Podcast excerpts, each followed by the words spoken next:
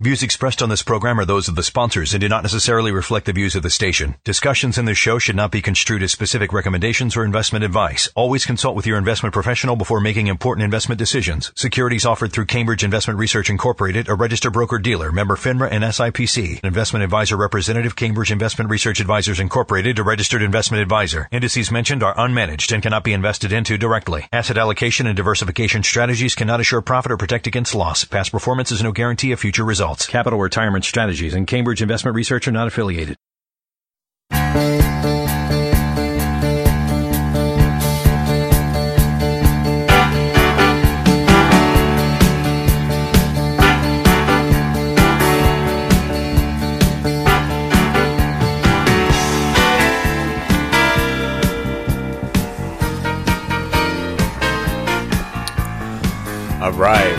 To Plan for Life Now, episode number 47. Wow, we're getting close to our 50th anniversary episode. I can't wait for the celebration that's going to come with that. We have to come up with something for that.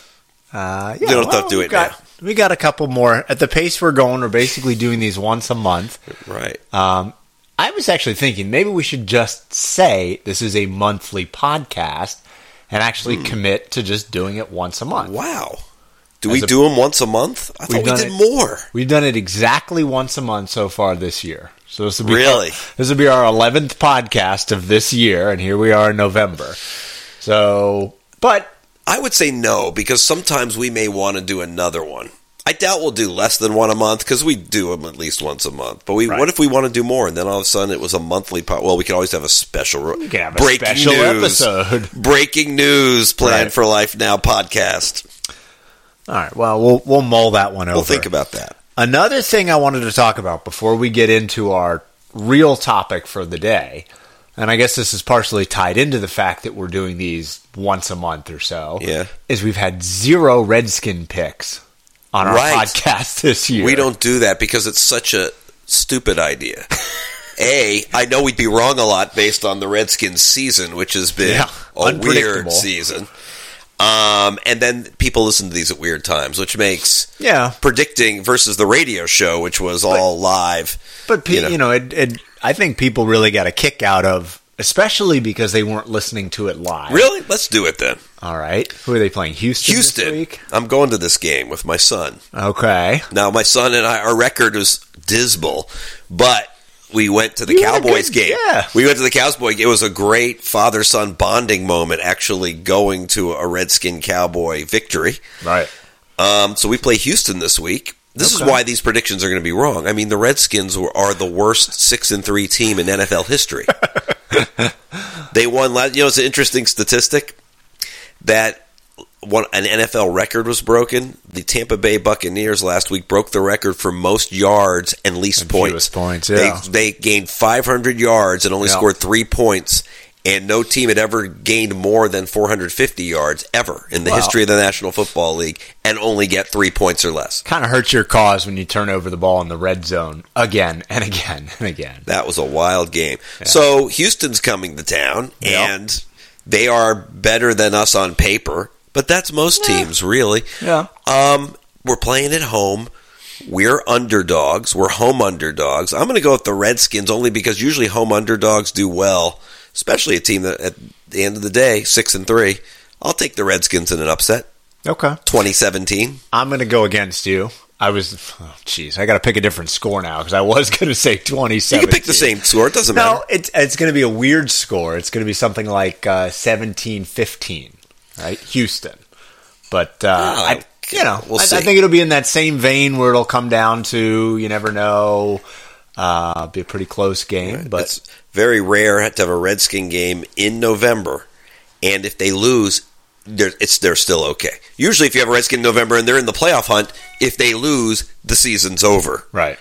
Not if they lose, okay, well then they only have a one game lead in the division. That never happens. Right. So we'll see. All right, let's transition to talking about real stuff, uh, meaning financial topics.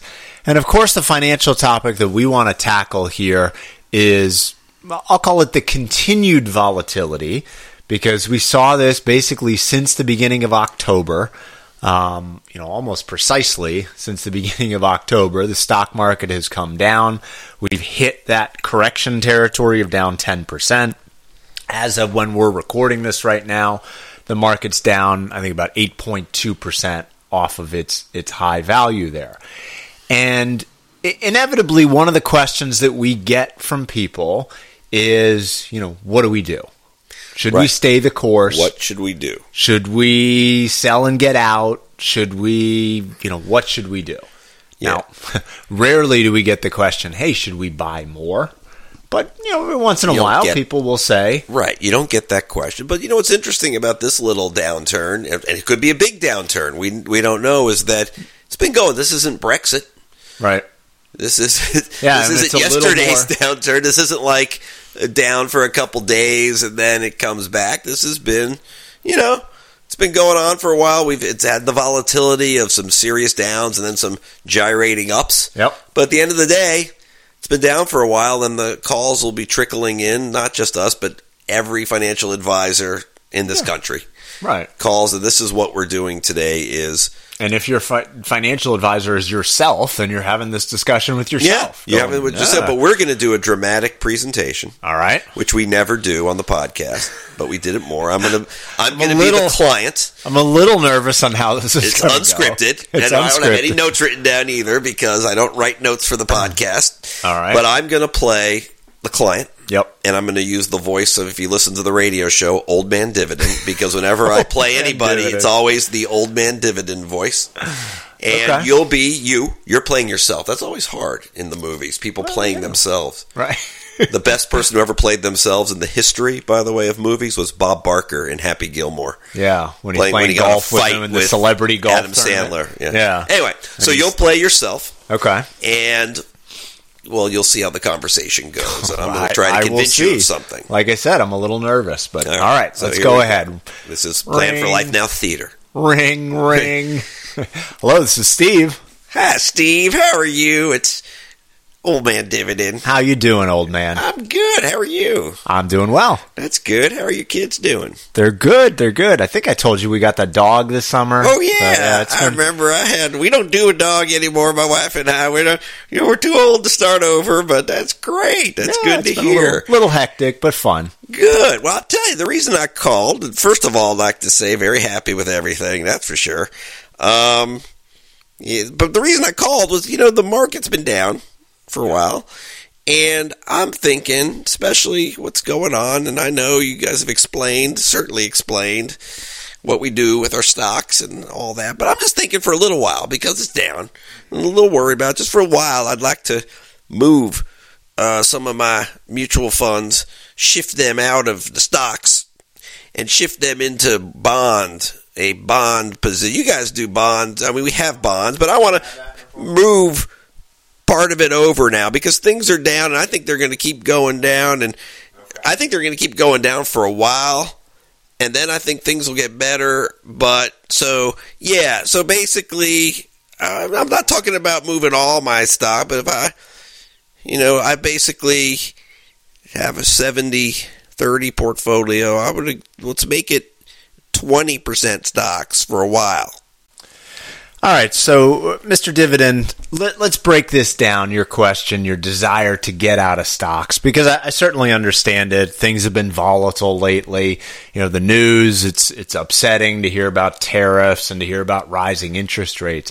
But let's break this down into a couple different parts. So, big picture, this idea of getting out of the stock market and then getting back into it. I'd love to share with you all the research but let me summarize it for you. The research says that you can't time the market. You can't I'm not, pick the good times to I, get in. Steve, I know that. I'm not trying to time the market. I'm just talking I'm talking about a short break until I cuz this stuff is getting the other day I saw it was tariffs. I don't know about these tariffs.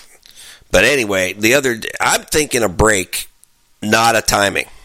Well, but but here's the thing: is let's go back and use some recent examples like Brexit, or even when Trump got elected president. Those were things where the futures plunged. They thought that everything was going to be terrible, and then Brexit was two days of the market being down, and it bounced back. Trump wasn't even a day. By the time the market opened, it had bounced back. Even earlier this year, I think a lot of people have forgotten that we had a 10% correction earlier this year, and it bounced back pretty quickly. Um, the problem with getting out of the market and waiting to get back in is just you don't know when to get back in. And I know it always feels like, well, the news is bad right now. This is not a great time. But these things happen again and again. Well, here's So- my feeling. Wait now- a second. Okay. I'm not thinking this is different than those times because this is going on for a while, and then we got all this political stuff which needs to calm out a little bit. You know, once everybody gets settled in there, and then and and and we've been going up a lot. I wasn't worried about Brexit. I wasn't, but this has been going on for a while, and now I'm just saying a break. Things calm down Right. and then I will call you, you know, and then we'll, but not like trying to, oh, they're down now, so I'm coming out and they're up now, and not timing, more of a break. Well, so so let's take this from the big picture, the idea of being able to time the market down to your specific situation. Uh, you know, I know that your portfolio is 70-30 stocks and bonds right now, right? And I also know that you and your wife both have social security and you've got a little bit of a pension. So when we look at the money that's coming out of your portfolio, because you're retired right now, the money that's coming out of your portfolio, we could take those withdrawals just purely from the bonds in your portfolio for the next seven years if we had to.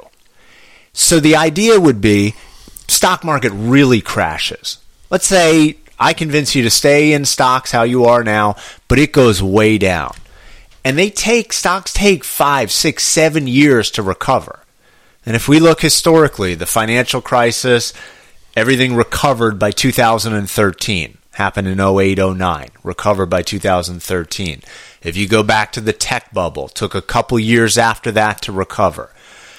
If we let the stocks recover and we simply take withdrawals from bonds, we don't have to worry about selling stocks when they're low. Hmm. Well, I'll tell you what. you make a pretty good argument there. I guess I should, I don't know. I just want to feel better about it. Well, I- I'll that tell you helps. That helps a little bit, Steve. That's why you're my financial advisor. That's what I told Mary. Doesn't want to talk. I I'll know. tell you what. I hold on. I know. Mary, Mary gets on my case because Mary just says, "Why don't you just listen to Steve? Steve knows what he's doing." Now I'm listening, but I'm just upset.